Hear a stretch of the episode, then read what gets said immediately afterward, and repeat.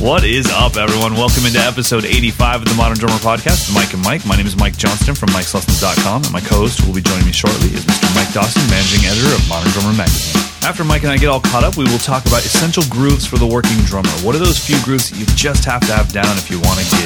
Our featured artist this time is none other than Mister Matt Chamberlain. In our gear review section, Mike will be checking out the six by fourteen Provenance Jaguar X J S snare drum. We'll get to a bunch of your listener questions, and as always, we'll give you our picks of the week. So let's get started. Alrighty. All right, episode eighty-five. Uh, I trust you, man. I, I don't know what it is, man. I, I Hopefully this episode will perk me up. I'm I'm on uh, slow motion today. I had I, I re- had rehearsal until about eleven thirty last night, and uh, this whole playing with musicians thing is taxing. um, right, whole other emotional level, right?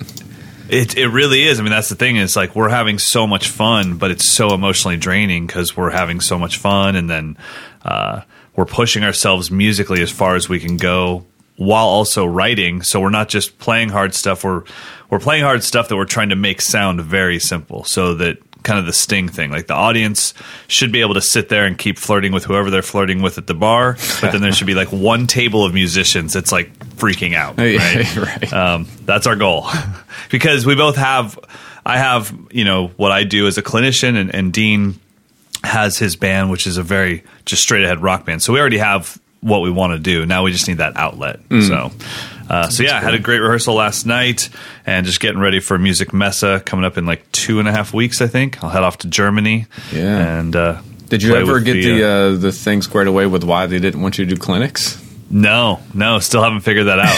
I'm hoping, though, that it was just a miscommunication. Like they were saying, don't do clinics in Germany, and somehow it got conveyed to us that don't do clinics in all of Eurasia. Um, Anytime this I'm, year. Yeah, ever. Don't ever teach ever again. Uh, so that's what I'm hoping happened, was there was just some miscommunication where, because it would make sense if they said, hey, if you don't mind, if you're coming to the U K, can you not do any clinics in Germany because you're going to be here? It's like, yeah, that's that's fine. I totally understand that. But to be like, uh, you cannot do Finland because it's like, wait, what? So uh, I, I'm assuming there was just miscommunication. So, but either way, I'm excited to go there. I've never been to Musikmesse. Have you ever gone? Because you've been to every NAMM, I'm assuming. Yeah, but. No, we haven't sent anyone there for, for a number of years, mainly because it's it's kind of like NAMM Part Two for us. Right, it'd be the same, sure. essentially the same, same products, and yep. a lot of companies that aren't even available in the States. So there's really no reason for us to cover them uh, for, right. for the magazine. So. No, we haven't been in a while. We've covered it in the past, but no, never been. Wow. Yeah, I'm, I'm excited to see because as far as I know, it's open to the public. So it's the last day of NAMM it's for like a, like four a, straight days. It's like a, straight fa- a, a state fair or something. Like, yeah. It's going like, to be like, like funnel cakes. Country and fair. Yeah, clowns. Yeah. And I'm down, man. If I, if, if I could get some corn dog brats, ooh. Ooh. Has that been done before? Dude, how can you not do a corn dog brat? Ugh. Little corn dog schnitzel. I think schnitzel is a corn dog pretty much. It's just uh, flattened. But uh, yeah, I- I'm down. Count me in. So it should be fun. I'm really looking forward to it. And I get to spend time with Meinl, Germany, which is awesome. You know, getting to hang out with Udo and Norbert and talk about new gear, play some new gear, check out some prototypes. I mean, that stuff, it's super inspiring. I mean, I got to say, for all of you guys that don't know a lot about Meinl as a company, and I'm not saying this as like a Meinl artist, but they really are a different company, and they're being around uh, Norbert, who's the A and R in uh, in Europe, and being around Udo, who I believe is the vice president, but he's kind of um, head of operations there. Um, th- they're just really inspiring, and they, they do things differently, and it's great to be around them. Uh, mm-hmm. So I really enjoy my time with them anytime I can spend some time with them. So should be fun. Did you go to a show? Yeah, I saw, you know, I feel like I'm becoming like a deadhead. I've seen Wilco, I think, eight times now. That's so your band, dude. Now, what size venues does Wilco play? Because they're not like a mega band, but they're also not just like some indie small band. Do they play like theaters? They played just about every room in New York. This time they did four nights at the Beacon Theater, which is, okay. uh, wow. I don't know how many people that holds, maybe twenty-five hundred. Um, I, I'm not sure, but they did four nights in a row, and they just finished up yesterday, and I went on Tuesday. But I mean, they've played the Garden, they've played. Uh, I saw them at Hammerstein. I mean, they played every year they try to pick different f- different types of venues and stuff. So they yeah, went, they're I mean, going for more of like an intimate vibe this time. Like cool. They have no risers on the stage. Everyone's on the rugs, and okay, they're not using in-ears. They're using mon- regular monitors now. And wow. their their uh, their stage set is like a forest, like a three dimensional looking forest thing. So it's a, really? it's a, a more of a kind of a kickback to like just seeing a band play in a club without a whole bunch of theatrics. Um, right. So for me, it was like quite possibly the best version of them. I saw them. The best version of them for me was when I saw them on. They they played a, the Letterman show. Okay. And that was, you know, Letterman used to have the band stick around and play like a whole set after the taping for the for the guests. So that oh, wow. was absolutely the best version of them because I was literally like fifteen feet away from the band, and it right. was you know, they just sounded amazing.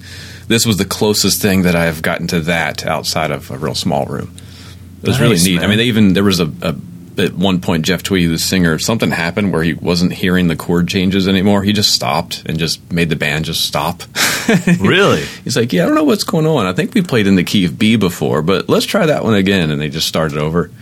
It, wow, it was totally that's awesome. cool. It was totally yeah, cool. Yeah, sure. In that situation, yeah, it was like flawless. I mean, it was. Isn't it fun to be a fan? Yeah, I mean they are. I mean, I'm. I, I don't think I'm exaggerating or being a super fan. I think they are the best rock band out there right now. That's cool. I mean, man. They have I Nels, get into Nels Cline on, on lead guitar, and the dude is he's transcendental. I mean, he is an otherworldly guitarist. I mean, he doesn't he doesn't play like a guitarist. He plays sounds, but when he takes a solo, it's like it's taking you somewhere else. It's a little bit like I mean, because he's known as like an avant-garde jazz player. Like he sure. made his career in that world, so now he's in this alt country band, and he's bringing that sort of stuff. Like he's just ripping it up.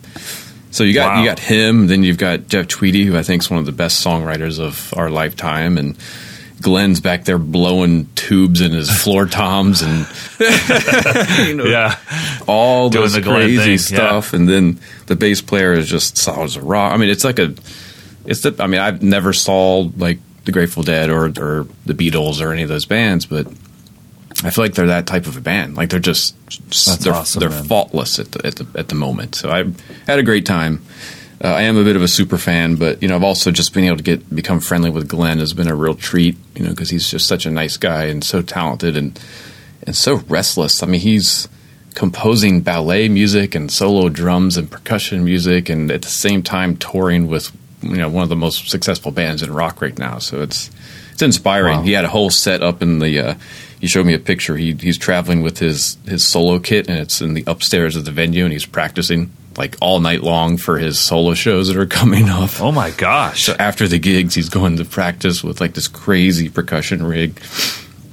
So it's just inspiring. So yeah, I went to that. Wow, that, man, that's awesome. That kind of revived me, you know, because I haven't been going to shows much the past year. So seeing them again, it was like, all right. Live music is still where it's at. There's nothing yeah, better. You really there's can't nothing beat it. Like it, right? You can't it's, beat it. It's crazy. Yeah, and just to see the way people react to them, you know, they're just. It's just cool to yeah. see people just having a genuinely good time for a band like that. That's like they're not mainstream rock. I mean, they're they're kind of challenging you at times, right? So it was really yeah. Cool. No, I I think it'd be great if the whole world was well. Um, I guess New York has it for sure. Nashville has it. New, or- New Orleans has it, but for for. Where I live, and I'm sure for lots of people, it's quite a chore to see great live music. You know, my mm. uh, for a long time, my closest venue that brought any quality musicianship, besides the big arena stuff, but was Yoshi's, which is a two-hour drive to Oakland. Oh wow! Yeah. Um, mm. So it's it's quite a. Uh, an ordeal, right? And then we just got, and it's not really any closer. It's about an hour and forty-five. We just got a Blue Note in Napa. Mm. Um, so it's almost the same distance, same direction and everything. And just at some point you turn right and go to Napa. Um, but we just got a Blue Note. I just talked to Will Kennedy. I don't know if I told you last week, but Will and I started working together again. Like, yeah, consistently. You mentioned it. Yeah, yeah. Uh, it's it's getting really cool. He uh, he sent me a version of Chameleon that he redid in nine. And uh, he he just sent the track, and I, I I gave it everything I could, and finally, and never could make a single note on the drums. I just kept listening and listening, and finally, I just texted him like, "I really don't know where one is, dude." And he had to send over like a version of him playing and a chart, and I was like, "Oh, I was way off." Um, so you should have just went with it. You would have had this whole different arrangement. Skat, good to get, good to gank. Yeah, no, I, I really, I mean, I was like sitting down on the kit with my in-ears, and it was like the, the song was on like its fourth loop through, and I was like, yeah, I really don't know how to start. I, I can't, I can't even play like a basic groove to it because I don't know. Uh, I'm, I'm like the melody's disguised for me, and, and so anyways. Oh, uh, that's funny. And then what the great thing was that I figured out, oh, okay, well that bar of seven threw everything off when I did finally have it, and then the solo section was in seven. Okay, now it's. When I thought I had it, I was like, man, I thought this was in nine. And so the chart charts do help.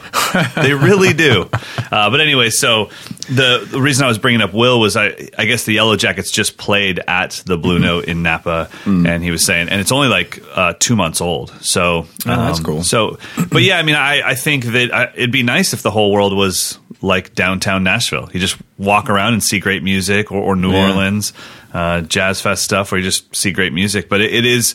Like you said, there's nothing like seeing live music. It's it's quite incredible. So yeah, exactly. Well, speaking of live music, let's talk about some essential grooves for live music drummers, for working drummers. Uh, so first, let's define what a working drummer is, because I have this clear picture in my head of what I think of like when I was growing up.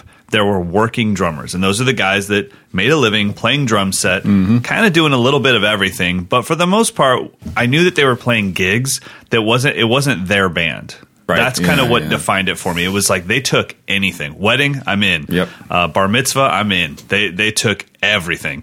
So is that what you think of as a working drummer? Just somebody that pays the bills through drums and plays gigs? Yeah, essentially. So, I think of it exactly that, as someone who's not locked into an original band or a, a more experimental jazz kind of path, but someone who can play whatever, play a bar gig, play get called on a Sunday to play later that night or whatever needs to happen. Right. Mostly, you know, cover I can send bands. You some tracks yeah. and you can, you know, for a hundred bucks, you can do one drum track for me. Exactly. Whatever, whatever comes yeah. up. And I think it's, it's, so the reason I, I thought of this topic was like, like sifting through the noise of there's a bazillion grooves that we're taught, you know, uh-huh. like yeah, which ones do we actually use and which ones are just fun to learn. Uh, right. And ev- obviously everyone's career is going to be different and everyone's, you know, ac- you know, whatever the different gigs are. But I feel like there's still maybe a, a core like dozen that like you really yeah. have to have under control. Um, well, yeah. And, and those dozen in there. You know, if, if you had like ten grooves, those ten grooves will cover you for twenty to thirty genres because mm. sometimes it's just really similar, you know? Yeah, exactly. Um, once you learn a soca, you learn, oh, this repetitive three-side of the clave but keeps happening right. all the time in hip-hop, in R and B, in funk. So it, the, some of them set you up. I mean, when you learn that first basic, what I call a basic pop beat or basic rock beat, you're kind of set for eighty percent of the music you're going to play. Yeah, right. Yeah, exactly. Like, just depends on the dynamics. It's going to be variations of yeah, that. Yeah. Okay, so let's assume that we have our basic rock beat, um, you know, two and four on the snare with eighth notes on hi-hats. Yeah. Uh, kick variations. What's? Give me another one after that. Well, I think within that world, you've also got to have the sixteenth note groove down, the one-handed yes. version and the two-handed and the version. The two-handed version, so you got to have yes. both of those under control. A quarter note groove, because a lot of classic rock is with yep. the ride with the hi-hat just chugging quarter notes, and that's a and whole that's other a lot challenge. Of independence, yeah, right. And that's yeah. not an easy feel to kind of get really sitting in the pocket.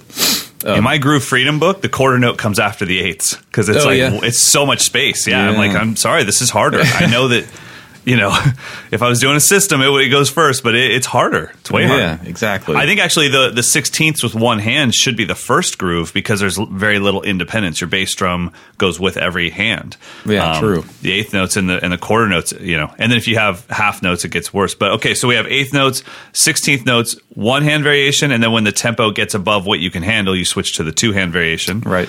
Um, and for me, I don't know if it's the same for you, but for me, it's a sonic thing where I want to do the one-handed version if I can because I get to keep that hi-hat with the snare on two and four. Um, yeah, that and for me, it's also like, what is the vibe? Is it if you're really trying to get a chunky hi-hat pattern, you kind of need to use two hands for that. Like a if you yeah. want to sound like a like a drum machine or something, sometimes you just have to play with two yep. hands. One hand just has too much variation, too much dynamic. Yeah, you know what's funny is is my, my fear of the two-handed one is that I'm too tempted to start soloing on the hi-hat. Uh. All my five-stroke rolls start showing up. And it's flip-a-dibba-flip-a-dibba-flip-a-choppa-doo-boo. That's pretty funny. And it's like, with one hand, I'm kind of like, ta-ta-ta-ta, I'll stay here. Um, okay, so we have the two sixteenth note grooves, quarter note groove. And then what about getting outside of, well, would you, I would say probably a, a shuffle and a halftime shuffle. Yeah, well, that would be the similar thing, a backbeat-based grooves, but you got to be able to play triplets with the with the ride or the hi-hat to give you the, the blues kind of feel in yep. halftime and regular time. Okay. And then leaving out the middle notes, so you get the shuffle. Right. And then the jazz version of that, so you're just playing spang, spang, a lang with backbeats underneath it. Um I think that definitely a six eight, right? Yeah, six eight thing. You have to have that. Um, and, and then off the beaten path, I'm thinking. So okay, here's my experience. I did the gigging drummer thing or the working drummer thing probably for quit my band when I was twenty-six. So probably five years. Mm-hmm. Meaning I moved to a new town. I didn't have enough students to cover the rent. I left my band, which was weird. I didn't know that when you quit your band, the label stops paying you the money for the next record that you're not on. I didn't know that. So I was like, wait, where's all the money? And they're like, yeah, you're not in the band anymore. We get the money, you don't. Um, so I did the working drummer thing, and my thought was this. The working drummer needs to know what the other musicians already know about drumming, because that's what happens. They don't say play syncopated hi-hats and two and four on the snare. They say, can you give me a Bo Diddley beat? Ah, and if you yeah. don't know what that is, you're in some trouble. I've got a funny um, story that it, exactly the Bo. That's what I wanted to talk about. So I played this, you know, I do this every, once a month. I, I'm the house drummer in a, in a jam session thing. Okay. So, you know, Chuck Berry died recently. Right. Yep. So, of course, everyone wants to play some Chuck Berry songs. And those are some beats that, if you don't know them, you just don't know them. Like, if you can't right. really play those early rock and roll beats, you you can't really fake it. You can kind of play like a shuffle and get through, but it's it's not quite right. So anyway, this guy came in, like, super cocky, and he just picked up his guitar, and he goes, drummer, give me give me that New Orleans Bo Diddley beat. And he started singing something that was absolutely not that whatsoever. Oh, no. It was like some sort of mambo-sounding thing. But he was just so confident. He's like, let's go, let's go. And then so I knew, had I not have been experienced, when he said Bo Diddley in New Orleans, I, those were the cues. Like whatever he sang yeah. to me was like, all right, you're not a drummer. I'm not going to listen to that at all. So he right. said Bo yeah, Diddley yeah. in New Orleans. I'm like, all right, he wants the, okay. the Hey Pocky Away beat. He wants me to play exactly. snare drum sort of shuffle pattern and hitting the three side of the clave pattern. Yep. It was absolutely not what he sang. So had I not have been able to kind of read through the lines, I would have gone into something. I would, I was, I would have been frozen. You would have train wrecked the whole thing. Yeah, yeah. And he was so yeah. cocky and just like, let's go. I'm like, geez, man, are you Ray Charles? What the heck's going on here? He's like, three, four, like that. You know, it was it was hilarious because the bass player just started laughing and I was cracking up. I was like, dang, this guy came in like guns blazing, like he wanted to swing. So anyway, oh, I funny. think but that yeah, is a that's... beat. The Bo Diddley beat, the Hey Pocky Away beat is something that I think is important to have in your bag because yeah. that's hard for people to describe. Like, give me – how would you describe that? If you don't say Hey Pocky Away, then – I would literally say give me the Bo Diddley beat, you know. Right. Um, and that, that that is the description. And that's what I'm saying is people – when I've done the working drummer thing, pretty much what happens is someone calls a tune and they say uh, – okay, we're on a wedding. And they say um, – I don't know, Little Red Corvette by Prince. Cool, I know it. Let's go. Yeah. I count us in. We're good.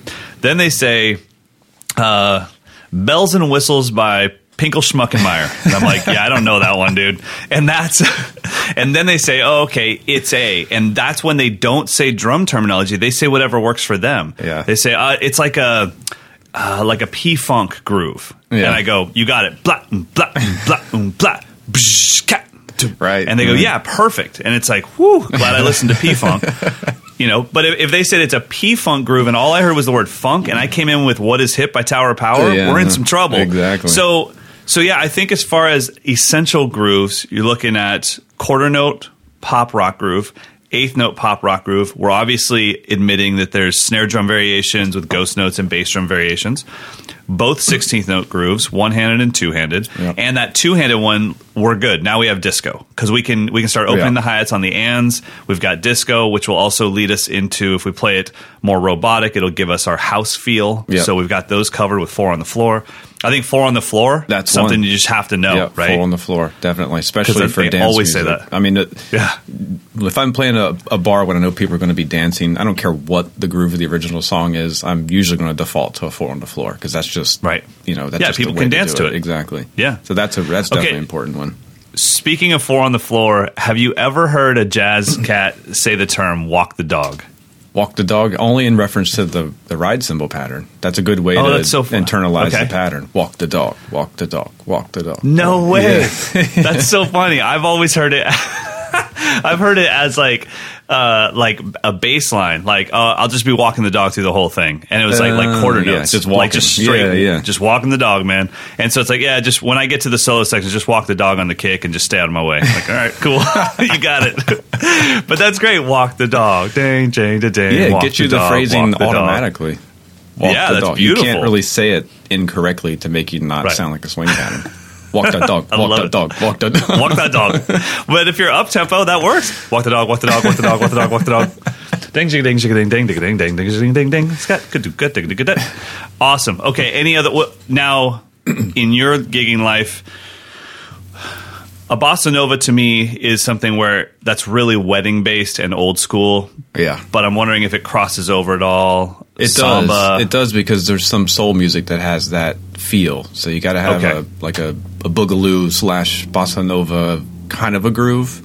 Sure. Um, that's about as far as the Latin stuff goes in, in my world. Occasionally we'll go to like we'll play a Santana song and it goes into a double time sort of jazz samba, or you can kind of sure. slip into a songo kind of a feel or bio feel.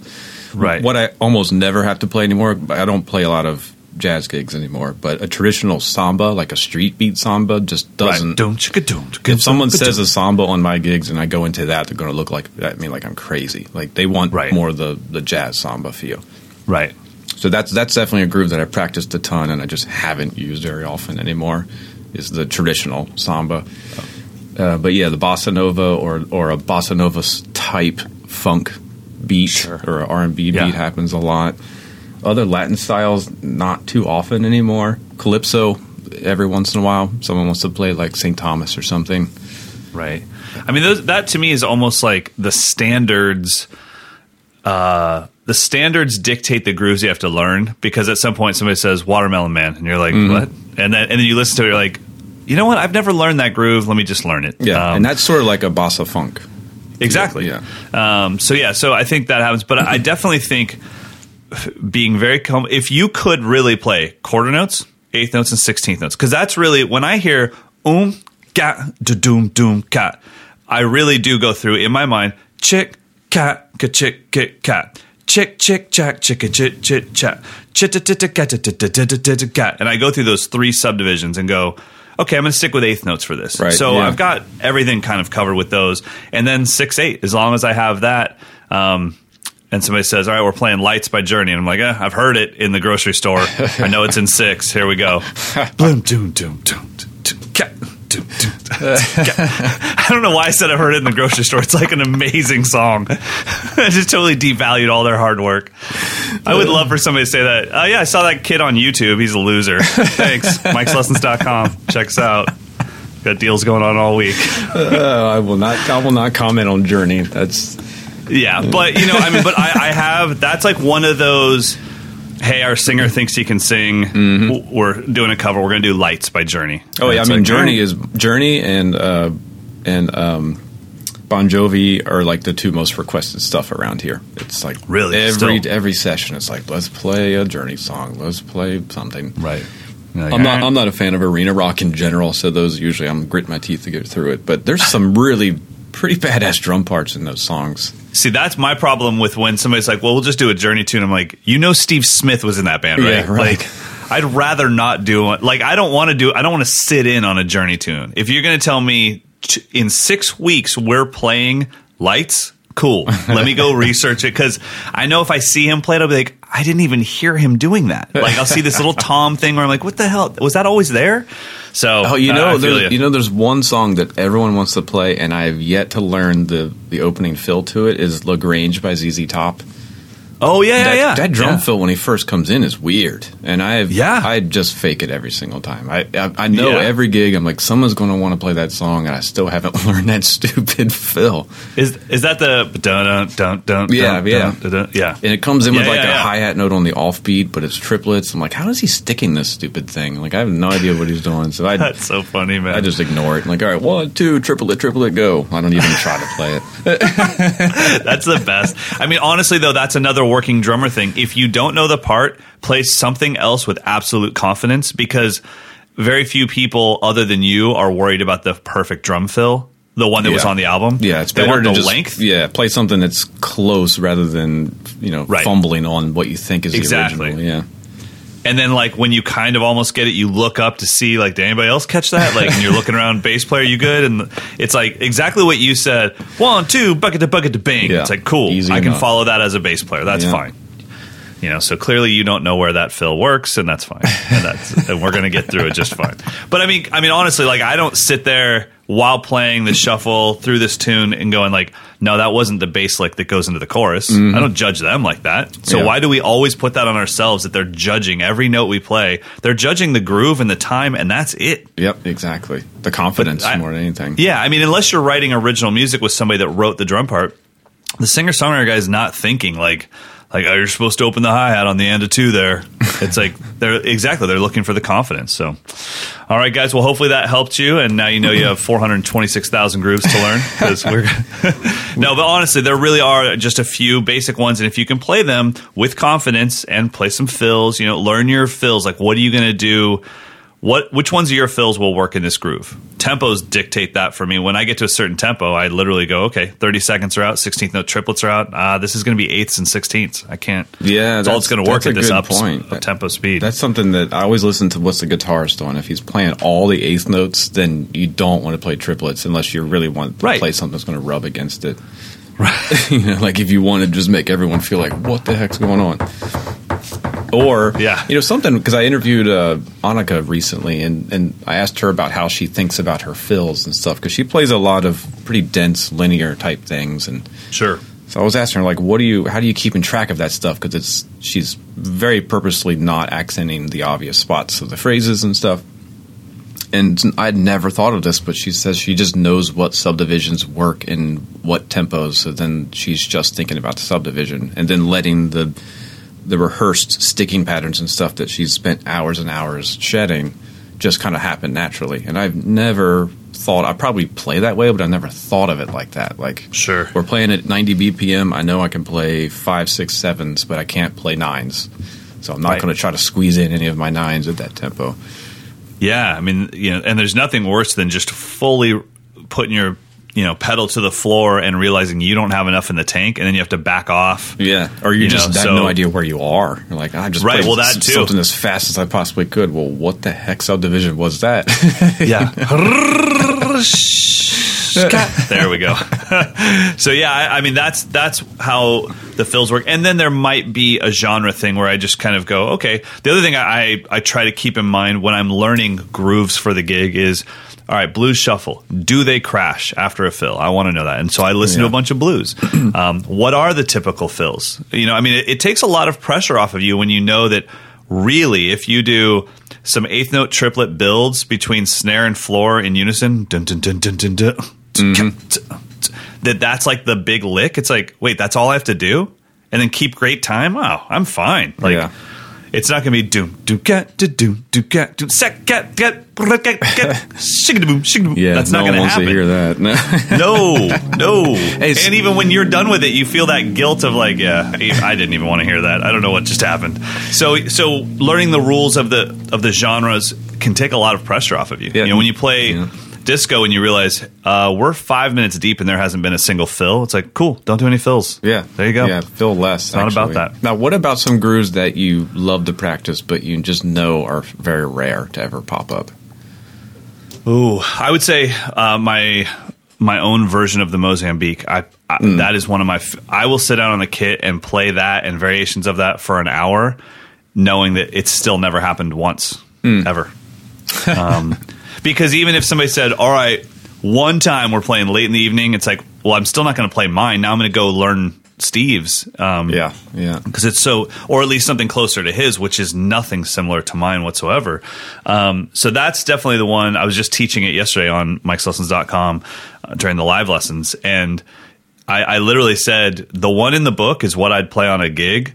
But this one that I'm playing, this is after playing this groove for years and years and years. And just, I'm just playing it by myself for me. So what about you? Um, well, odd time stuff very rarely comes up, but all, you know, there's, mm-hmm. there's some, some hit songs, like some Pink Floyd songs and stuff that are in seven that are, that challenge is quarter note driven seven, which is a kind of a different feel. Uh, but anything like eighth note based odd time stuff doesn't really pop up, not in, in my world. And then, um, like the more kind of contemporary Latin stuff, the timba right. kind of stuff that I, I really tried to be fluent in. And when I was shedding a lot, I'm like, nah, if, if it's a Latin song, they they don't want me to displace the downbeat in every measure. They right. they need something to kind of keep it yep. more grounded. Uh, yeah, I would say that, like that, that uh, the Afro-Cuban six eight, which I could play all day and love it and have made solos out of it. It's never the sixth that's ever been called for. Yeah, no, know? yeah. And I've tried to squeeze it in where it's like, well, this is a triplet-based thing. I'll just go into this. And then it was like, uh, I just got the smile from the guitar player, which was like the you cute little child smile. Uh-huh. Um, like, and can you please get out of this silly feel so we can get back to, you know, I know you're enjoying getting your practice licks out right now. I was like, yeah, I'm done. There, I'm, there was a, back to our groove. a couple, I guess about a month ago, I did that gig with a guitarist. His name is Larry Mitchell. He's amazing guitarist, yeah. and you know, in between sets, we were talking, and, and he was, you know, was like, I want to write an article about the ten things that drummers want to do but should never do. Nice, and, I like it. And it was in good humor, and he kind of rattled through one, but the one that I thought was really interesting was, you know, if you're sitting in with a band of more experienced players, you know, guys who just like to just play the songs, don't go into that displaced thirty-second note feel. Like, just right. don't do it, because everyone in the band's going to just look at you like you're playing something goofy. It's like, just yeah. don't do it. If it's not, like, if you're playing a funk beat, play a funk beat. Don't go into that sloppy, slinky, drunken drummer thing. I was like, dang, all right. Like, that's that's kind of what everybody's doing right now. But but his point yeah. was, if you're playing with guys who are seasoned and they're, they're yeah. old pros, they don't care about the hippest thing. They just want you to play the pocket.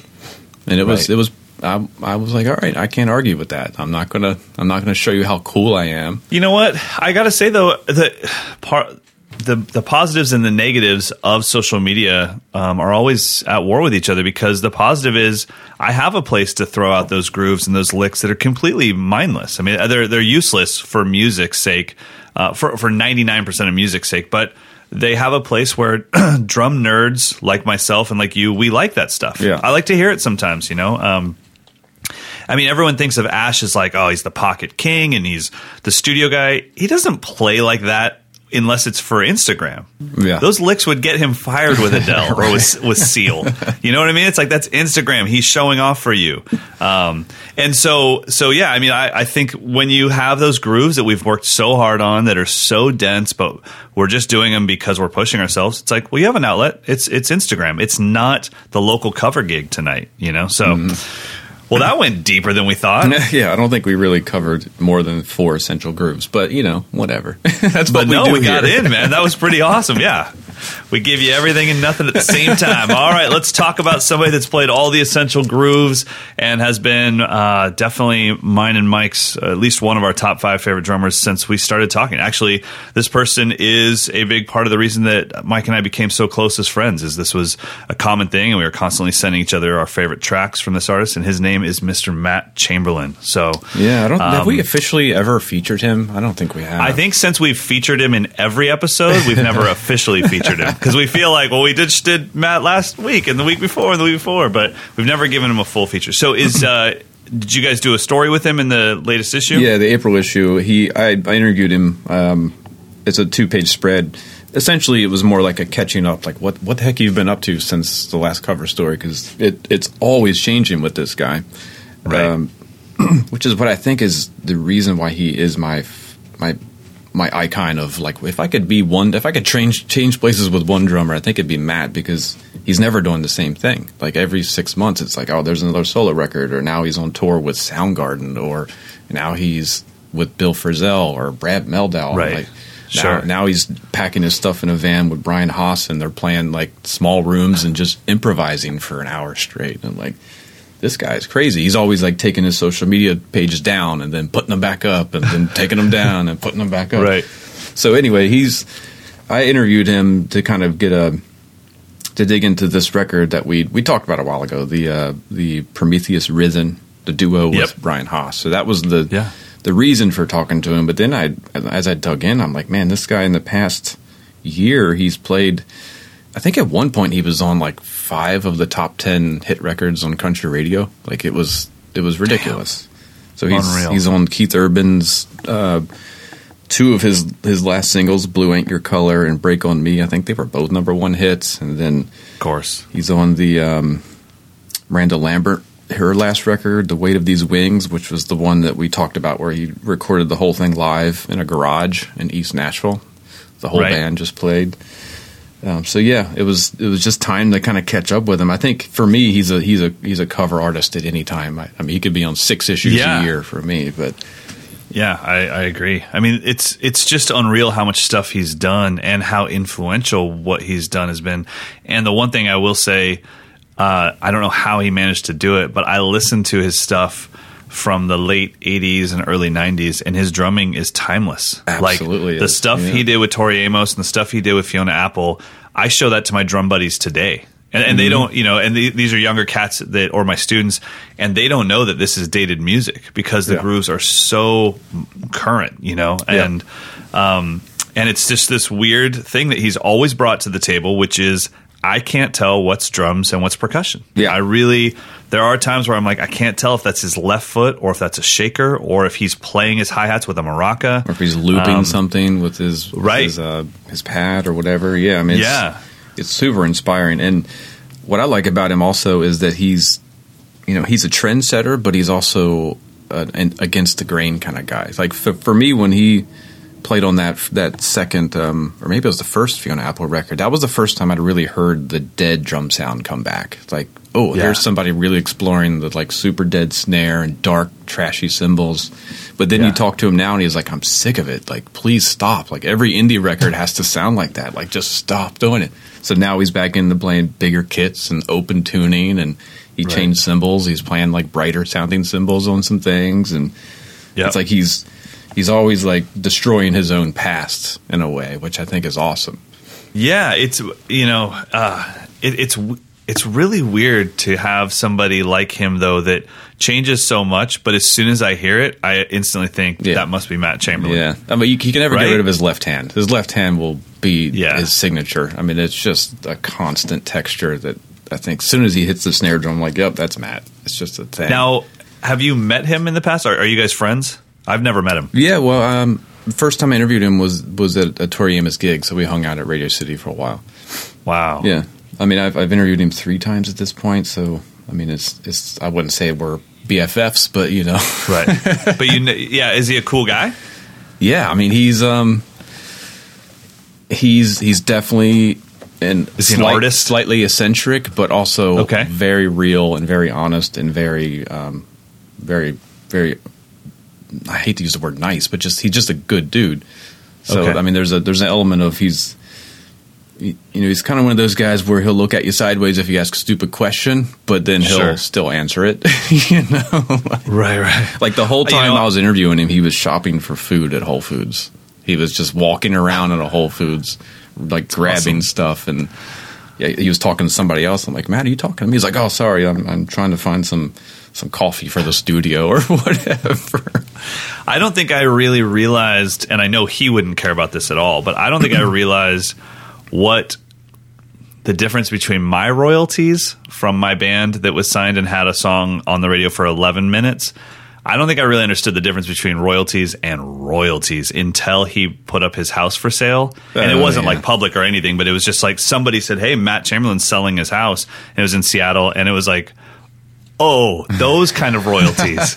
And like I said, I mean, it wasn't, he didn't make it public at all. He was just selling his home and moving somewhere yeah. else. But I was like, holy hell. Well, and yeah. Uh, and here's the thing with that. He, he was the drummer on Saturday Night Live for one season, which really in, oh yeah. in from ninety-one to ninety-two. Yeah. So, he, and he quit. It wasn't like they decided to do something else. He got the, the, the gig that I think any drummer would, would chop their pinky off for.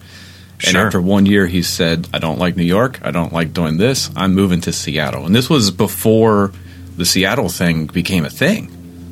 Right. So, again, he was ahead of the curve. He moved to Seattle, and now he's playing with – I mean, he's in Pearl Jam for a minute, you know? Yeah. And no, then I mean, he left Pearl. that. Like, they wanted him in Pearl Jam, and he left that before they got huge. You know, he's just always just like, nah, this is cool and all, but nah, I'm moving on. That's so awesome, man. It's – It's somebody, guys, I would just recommend. It, I can't tell you like the essential Matt Chamberlain track because as soon as you mention one, I'll be like, no, no, no, that's the one. I mean, I was obsessed. I was out on the tour or out on tour in the you know early two thousands, and all I did was listen to Critters Buggin' on loop. Critters Buggin', you know? Yeah, I think it depends on what you're into. If you're into instrumental music, Critters Buggin' or some of his solo records are definitely where to go. If you're into like right. like kind of you know, alt country or, or pop, I think the Wallflowers records that he's on are, yes. are masterpieces in studio drumming. Absolutely. And then if you're in into the kind of darker Tori Amos, Fiona Apple stuff, I mean, his drumming on those is stellar. But that's three very completely different approaches to music. Yeah. Somehow he can be Josh Freese and yep. Jim Keltner yep. together to make Matt Chamberlain. Yeah.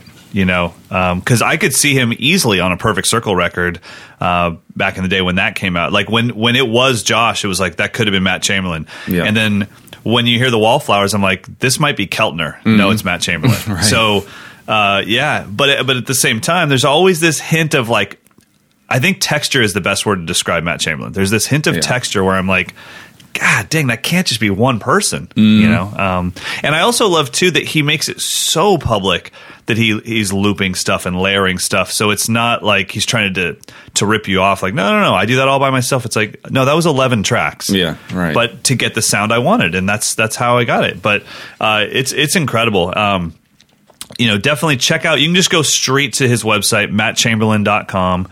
And you can see his studio there, the projects that he's working in currently, which is a ton of stuff. That's the other great thing is you and I always have something current to talk about with, you know, one of our favorite drummers because he's always doing something new. Uh, you can uh, just go easy and step back a little bit when you hit on recording credits because, uh, yeah. Oh, my God. Scrolling, scrolling, scrolling. Yeah, but then uh, on his homepage, he's posted very recently, like today, he posted him just improvising with bowls. On bowls and skins. It was awesome. I listened to the whole thing before we started. It was fantastic. um, yeah, it's funny. I'm I'm stuck now on his uh, recording credits, and it's just like, it, I, I you know, I guess I didn't even realize that all the soundtrack stuff he's done too. That's, uh, that seems to be Age of Extinction. Yeah. Since he moved to L A, that seems to be where he's he's done a lot of work. Is he's on the um, Man of Steel? Yeah, Holy tons, crap! Tons of movies. What a what a stud, man! But Absolutely he's still getting called stuff. For all these hip indie things like Kishibashi. I mean, these are like yeah. still really kind of underground indie things that he just shows up on. It's really man. cool. Uh, oh, good gosh. Awesome. Well, that's enough of our love yeah, fest. Sorry, Matt. I know you're I know you're listening. He's like, and he's throwing up. He's like, good God, move on to somebody else. God, couldn't care less about this crap. Yeah. Oh, awesome. All right, well, let's get into some candy, some gear review. Let's make a snare drum out of a car. We've uh, featured these guys in the past because it's just such a cool idea. Uh, I know the, the V W bus uh, snare yeah. took me. That I was like, great. That is so cool. It's still got the rust on it. Uh, so the uh, the company is called Provenance, uh, and they make drums out of some really, really cool gear. Um, so you can see some of their stuff. If you guys go to provenance drums dot com, you'll see drums made out of an old Rolls Royce, uh, drums made out of obviously wood. They have a ton of great wood uh, from a F four Phantom jet fighter. Yeah. So really cool recycled use of metal and woods. So what did you review this time, bud? This was a, a classic race car, a Jaguar that they, okay. What did they get the metal from? I think it was the manifold maybe. Let's see. You mean a... Jaguar? Jaguar, yeah. They got the they took the aluminum from the inlet manifolds and cast it into a snare drum. Beautiful. Pretty Beautiful. So pretty it's an sweet. aluminum snare. Yep. But it's cast aluminum. It's not rolled. Wow. So it's a little bit different. It's not like an acrylite. That's that's a rolled aluminum. Actually no, a, sure. a, a acrylite's seamless, but it's not it's not a rolled shell. It's it's cast. Gotcha. Um, so it's a, it was a heavier drum. Um, and it was something neat that happened in the casting. It kind of got like a sparkle. You can't really tell in the in the photo, but there's like a subtle sparkle to the aluminum that really just kind of gives it that extra, like, this is not a cheap drum. This is a, a special drum. Sure. But it wasn't something that he did. It just kind of happened in the casting, which was kind of neat. That's cool. Um, let's see. What, what can we talk about it? Tube lugs, triple flange tubes. Yep. Dinette throw-off. Um, okay. Had, had accordion heads on it. Um It's lathed on the outside, but the inside is not lathed, which they did on purpose to kind of give it a, a drier, slightly drier sound. The reflections are kind of breaking up uh, okay. asymmetrically. Um, so, I mean, it was it was a again, it's a it's a high end drum from you know a, a unique. It's it's definitely like you want something that no one else in the world is going to have. Then this would That's be it, yeah. Because you're not going to make more so, than one of these. I have a cast um, drum. from uh, a cast aluminum drum from Gretsch, mm-hmm. and it's the exact same dimensions as a wood shell um, as far as the thickness. Mm-hmm. It even has uh, casted out reinforcement hoops. Mm-hmm. Makes no sense, but it still has it. So does it, is this like the same thickness as a six-ply maple shell? Do you remember? I don't remember. It's definitely thicker okay. than than like your typical uh, rolled metal shell. Right. Okay. Yeah. So it's it's a okay. Um, and then, well, let's give it a listen first, and then uh, after we listen to it, we can kind of talk about it because I I heard it earlier and it has some really unique characteristics.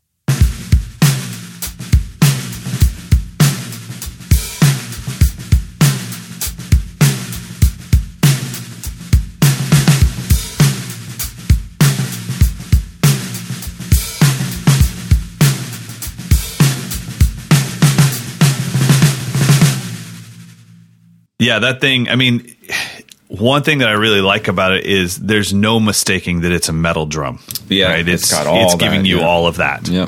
Um, and I, I, I hope that our listeners understand that you specifically record these with no muffling, wide open as all get out, yeah. so that you can hear everything the drum has to offer, because you can always take sound out of a drum. You can't put sound into a drum. Exactly. That's um, definitely the, the biggest criticism that we get every time we post a sample on social media. It's like, man, all that ring. I'm like, yes, exactly. All that ring. all that ring is there. And in this drum, Because wouldn't I mean, they I, all sound exactly the same? That ring is the characteristic of the yeah, drum. They all sound the same if you just... It up, it up. Yeah, exactly. Like, yes, I could have made it sound like your dead drum, but what's the point? I mean, for me, this drum, it was so smooth. The overtones were just completely smooth. It almost sounds like I yeah. had put a ton of compression on it because it's just like this constant hum of, of overtone. I mean, it was a right. long note. I think it probably rang for a couple seconds between, oh, absolutely. between notes. I think that drum really likes to live in the extremes. When you cranked it up, it sounded incredible, and when you tuned it way down, it sounded incredible. Yeah. The medium tunings, it was like, ah, oh, it's cool. Sounds like a great quality drum, yeah. but it really came to life in the extremes. So yeah, and it was one of those drums that, like, when you hit it, you kind of feel the air moving. That's kind mm-hmm. of what I always look for in a snare drum. Like, there's a difference between a cheap drum you hit and you're like, you kind of feel like you have to overwork it. Gaff it up. That's shirt yeah. number five. Gaff it up. Gaff it up. Uh, Uh, from now on, we want somebody to shut up. We just say, just gaff it up. Just gaff and then it. If they know, they know. um, no, but I I, th- I think it's it's great, man. And so definitely check it out. And uh, you can find that, once again, at provenance drums dot com. You can see uh, a couple similar ones there. And like I said, they do have wood shells as well. But I think I, if you're going for sound, obviously these snares sound great. But these snares, the whole point, at least in my opinion, is it's snare. It's great sound plus a story. Yeah, um, it's a historical thing. I mean, they're kind of he's trying to preserve something from history via a snare drum, which I think is really cool. The fact that somebody could be like, "Oh man, I dig that fourteen by three," and I'm like, "Oh, you mean my nineteen ninety Bentley snare?" And I'm like, "Oh, why is it called the Bentley?" Because uh, it's made from a Bentley. Like, and they're like, "Why are you so mad at me?" And I'm like, "I don't know. I just feel like I have to tell you it's made from a Bentley because yeah. I can't afford a Bentley, but I got a Bentley snare drum." And that's my Rolls Royce fourteen by six and a half. Uh, and I'm over here with the V W panel van. Not for long, my friend. You'll be in Cali, driving around in your electric car. Ah, oh, good stuff. Well, uh, so yeah, check them out, provenance drums dot com. Awesome, awesome stuff. All right, so let's get to some listener questions. All right, let's see. Still got a stack of them here. So this first one comes from Brad. Um, okay. Um, his question is... Sorry, it's a, it's a long one. Uh, it's okay. Okay, so he's having an issue. I'm going to just synopsis, you know, give you a synopsis. He's having an issue okay. on on gigs where he has to learn a bunch of songs and knowing mentally how to switch from one song to the next. Like, does someone, you know, please finish one song, and then yep. we're getting to the next one, like, and trying to find the right tempo to count it off. What do we Man, do about that? That for me is is an app with a set list thing. Yeah. I just. You know, I don't trust myself. And then I always will have notes for myself of the lyrics of the chorus just so I can sing that chorus. I got to sing that. Yeah, that's a good um, tip. You know, because the thing is, I can't sing a ver- I can't sing the intro. I'll get that wrong every time. It's not the hit. The chorus is the hit. I'll never screw that up. Yeah. Um, like right now, if you said, sing me the verse of Beat It, I'd be like, what? I don't even know what that is. I didn't even know it had a verse. I thought the whole song was beat it, beat it. Like I just sing beat it. Like, um, so that's what I do. I sing the chorus, um, and so if I if it's a song where I don't really know it that well, I'll write a couple lyrics of the chorus to jog my memory, and then yeah, in in the app, there's so many metronome apps that have set list options. I give myself. I don't play to the click. I just give myself the click. Start bobbing my head. Start singing the chorus, and I count the band in. I would rather take ten seconds to get things really dialed in my mind and count the band in correctly, then rush into the next song just so there's no dead space. Yeah, and, and then we off. Screw up the next four minutes of music, yeah. right? yeah. Um, I mean, there's nothing wrong with that. Like with like even playing the groove on my lap and being like, yeah, that feels right. One, two, three. Oh, yeah, oh. yeah.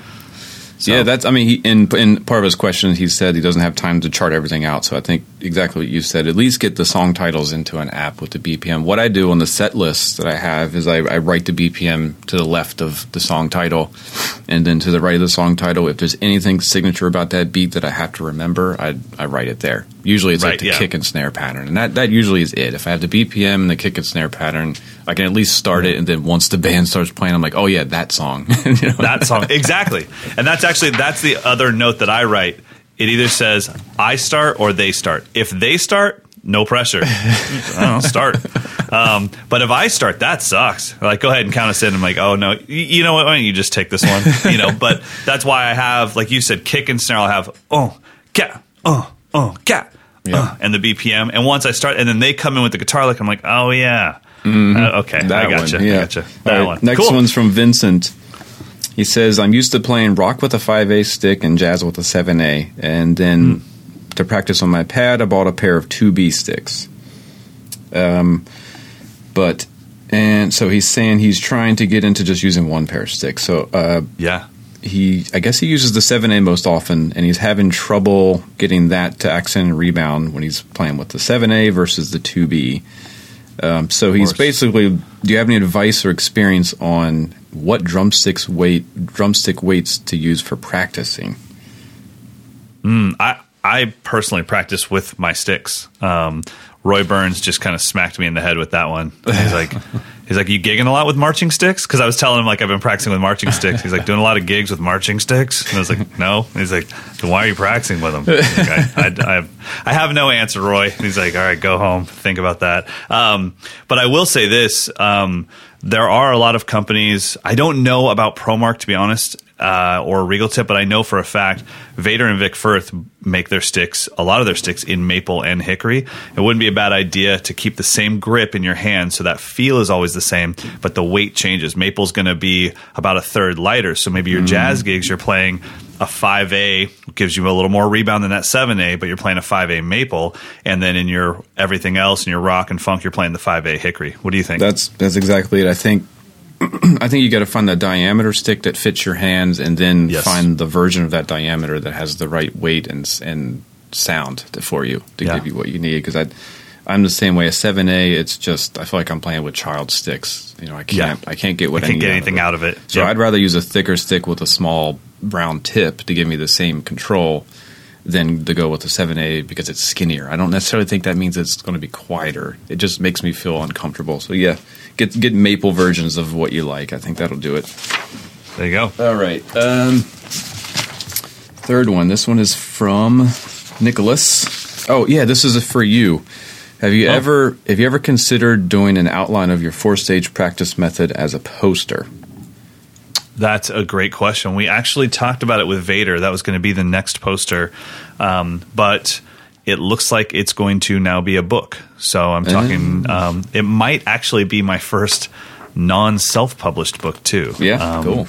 Yeah, so um, so the two thousand seventeen camps, they will be getting kind of a preview. The, the camp is based around the book. And then once I get to actually lab time the book with human beings and we really see, okay, like I I need that proof of like, yes, this worked. I, I had people go through this material and I watched them over the course of a week get a lot better. Once I have that proof, and it's not just proof of concept, or I mean, it's not just in my mind, it's actually like this worked, then I'll finish off the book. But the camp curriculum, I can't stop writing it. I mean, it's only a week long, and I'm now at like sixty-five pages. Good Lord. That seems like a bit much. Now, the whole point, though, is that you're not supposed to do what's – you're supposed to pick like out of three pages, you're going to pick one exercise as your non-creative. Yeah. So you're not going through them all. Yeah, and, of course, yeah. somebody will. They'll go home and they're like, it's just too much. I'm like, I told you, don't do it all. Do one of them. This book could take. This book is a collection of my last thirty-five years of my life. Yeah. Um, but I'm honestly thinking about getting rid of my linear book and my Groove Freedom book off of the website and just having, we talked about the, the Kim Plainfield thing, just having one book. Like, mm-hmm. This is it. The, the linear thing will show up in my main focus chapter, and the Groove Freedom thing will show up in my main focus chapter. But, um, I mean, actually, God, that sounds like so much fun to go through my linear book, sixty pages of linear exercises, and find like f- four pages worth of just the hits. Like, yeah, oh, yeah. These are can't lose badass licks and, and grooves. Oh, oh. I got it. Okay. Podcast's over. I'm writing books. But yeah, so um, it won't be a poster. It will be a book. Okay, one more. We got it from uh, Pablo, and this is one that, that I think is more geared towards me. So he's he's looking for a kill switch to enable and disable the transmission of data between trigger, triggers and the Roland S P D S X pad. Gosh. Easy for you to say. Do you know of any pedal that I can use? Um, I've tested a custom one and didn't work correctly, but you know I know that people use pedals for this. So it's I don't think there's a designated kill switch pedal, but you can assign either. What I actually do is I don't use a pedal. I just assign one of the pads to be to an alt group. Like so, you can send each. You can assign each of the pads to what's called like a, a group. So then, when they're assigned to a group, if you hit one pad, it stops any other pad that's assigned to that same group. So if you have like pads three and four assigned to to one group, anytime you hit number three, number four is going to stop. Anytime you hit number four, number three is going to stop. You can assign an empty pad to that same group, and that acts as a kill switch. So if you're if okay. things just start falling off the rails, you can hit the you know pad number three, which doesn't have anything assigned to it, but it's going to mute everything else. And you can do the same thing with sense. a foot switch. You can just put a foot switch in the back and have that assigned to one of those alt, those groups. So then if things just go haywire, you just kick that pedal, and it just shuts everything off.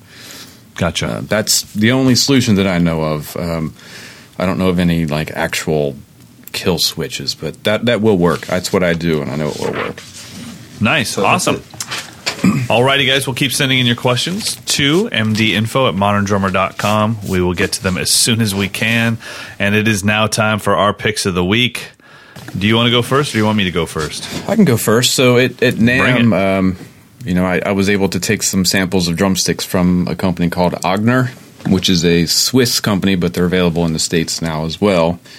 And they just gave me like a, a selection of things to take home and try out. And there was one pair that I just grabbed for this this gig on Sunday, where the guy asked me to play the uh, the Mambo Bo Diddley New uh-huh, Orleans yeah, thing. Yeah, yeah. uh, and it, it's called the Tempo model, and it's made out of a wood called hornbeam, which is something yeah, I've never so I'm seeing heard that of. On their site. What the heck's hornbeam? I don't know. I think they're the only company that I know of that's that's using it. Um, it's apparently a very hard wood. That okay. um, it's used for tool handles and carving boards and uh, the actions and pianos and things like that. So it's it's a tough wood. Um, it's a really light wood, so it looked almost like maple with a little bit of like a yellowing to it. Light in color, not in weight. Light in color. The weight, it. it felt like a hickory stick. I didn't feel okay. like it was a super heavy stick. But, I mean, it... It, it was a great – that particular model felt great to me uh, for that type of gig where I had to kind of play loud and quiet. It's a uh, – they their dimensions are in uh, in metric. So it's – So, yeah. fifteen by four oh five millimeters. I don't know what that yeah, means. Yeah, that means a lot to me. fifteen hundred millimeters? I don't know what it is, but it has more of a like a rounded tip, which is great for cymbals. It was kind of like a five A grip. Um, Did you say fifteen hundred millimeters? That'd be three sticks worth of a stick. I have no idea. It says fifteen comma zero. What does that mean?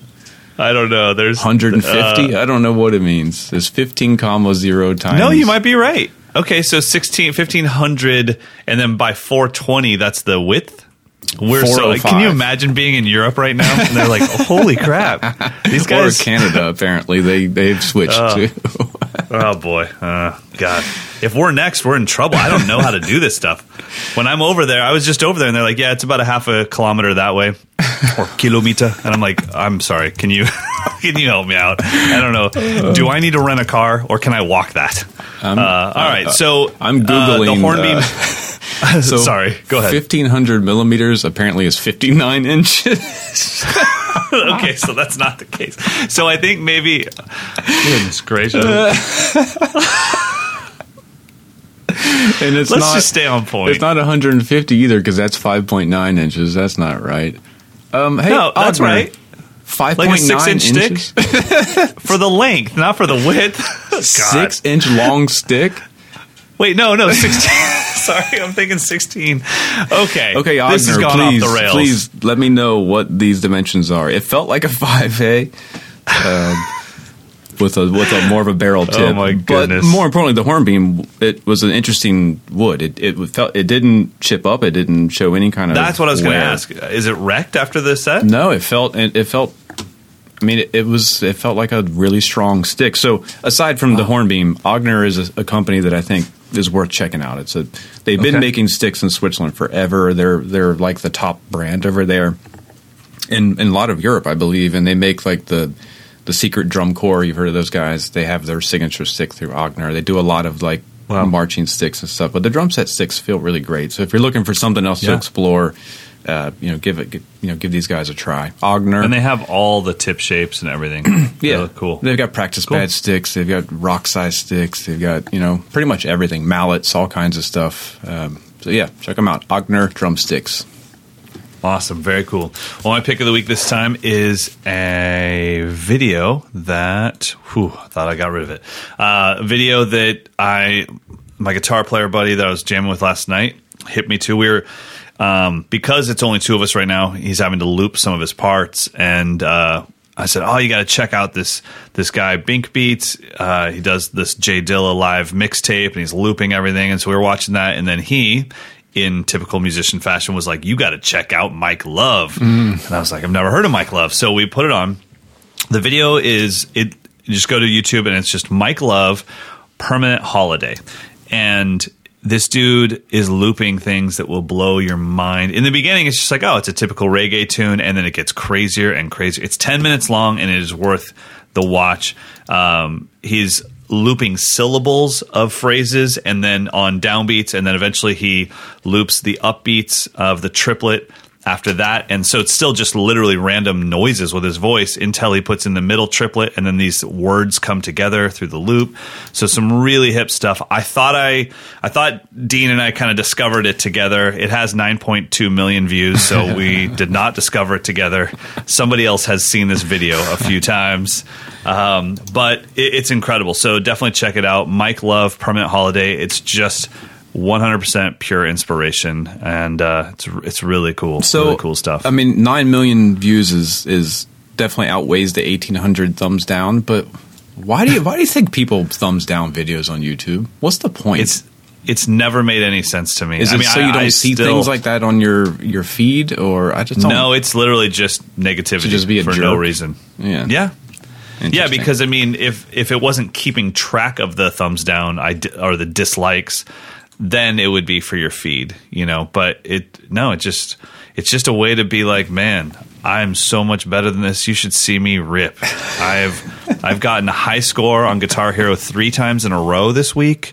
And I, I've never understood it. I mean, dude, I have, I have dislikes on my positive post campaign video where all I'm talking about is like, hey man, just make sure you get the full story. Make sure you guys are kind to each other. People are like, screw you, Johnston.